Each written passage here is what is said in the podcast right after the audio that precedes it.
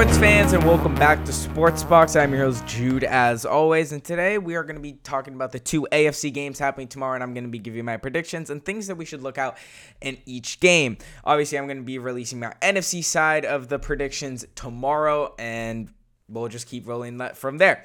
Anyway, starting with the first game, and that is the Bills at Texans. Now, both teams coming in this game as 10-6. Now, look, I think this is a very even game. I think there's not one team that dominates one thing. So, starting with the Texans honestly have more talent. That is the only thing in this game that is only the difference maker. The Texans have more talent. And when I mean more talent, I'm talking about offense and defensive side of the ball. Now, I'm not saying that the Bills defense is not talented. They have great pieces on the defense, but look, they got DeAndre Hopkins, they got Deshaun Watson, they got J.J. Watt back, and they have a decent secondary. So this Texans team is very talented, and I'm going to give the Texans the win. Now look, on the Bills side of the ball, they're 6-2 on the road. That is something to look at in anything. And this is with a few of the teams. Some of these teams lack playoff experience. With the Bills, none of these players have really ever played in a playoff game, exception for a few. Now, if the Bills want to win this game, and this is just a fact, the defense is going to have to win it. I mean, the defense this year was second in points allowed, fourth in passing yards allowed. This is a great defense, but they're going to have to win the game. I just can't see Josh Allen going into NRG Stadium and winning this game himself. He can't. They cannot win a shootout. They're not going to be able to win a shootout. The only way they win is by this defense causing turnovers and basically holding the Texans at least under 17. Look, the defense they're only allowed 16 points a game. So if the Texans really start scoring, which I think they will, because I think DeAndre Hopkins and Deshaun Watson are going to have great games. Now, on the Texans side of the ball, they're going to have to find different ways to score because, like I said, this Buffalo defense only allows 16 points a game, which is second best in the NFL. So the Texans are going to have to find different ways to score the football. Now, I really think they're going to have to involve the tight ends. That is one of the weaknesses of this Bills defense. They have a great pass rush. They have a great secondary.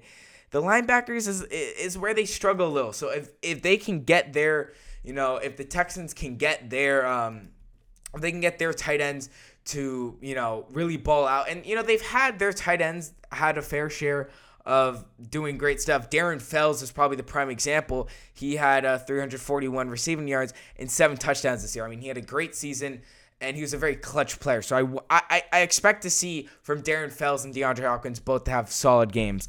So I'm going to take the Texans in this game. I'm going to say it's going to be a low-scoring affair because I think that the Bills are going to hold them off. I still think that the Bills' offense is just not going to come through in this game, and they are going to end up losing.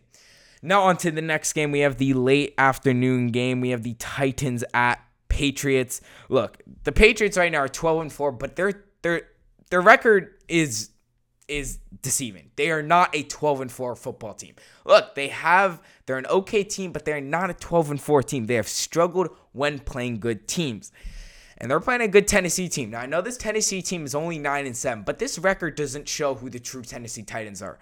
I mean, the Tennessee Titans in the past few games have just dominated, flat out dominated. They've been in their past, 5 games, they have been, in their past 6 games, they've been 4-2. And the 2 losses really were 2 close games. They lost to the Texans only by 3, and they lost to the Saints only by 10. This is a good Titans team. And guess what? They have the best. I'm not going to say one of the best running back. I'm going to say one of the best running backs in the NFL. Led the league in rushing this year.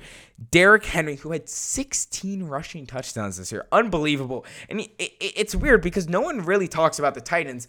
But they're a team that a lot of people are talking about this week, and I think there's a good reason why they are being talked about a lot. I mean, look, Derrick Henry, once I said, had a monster season.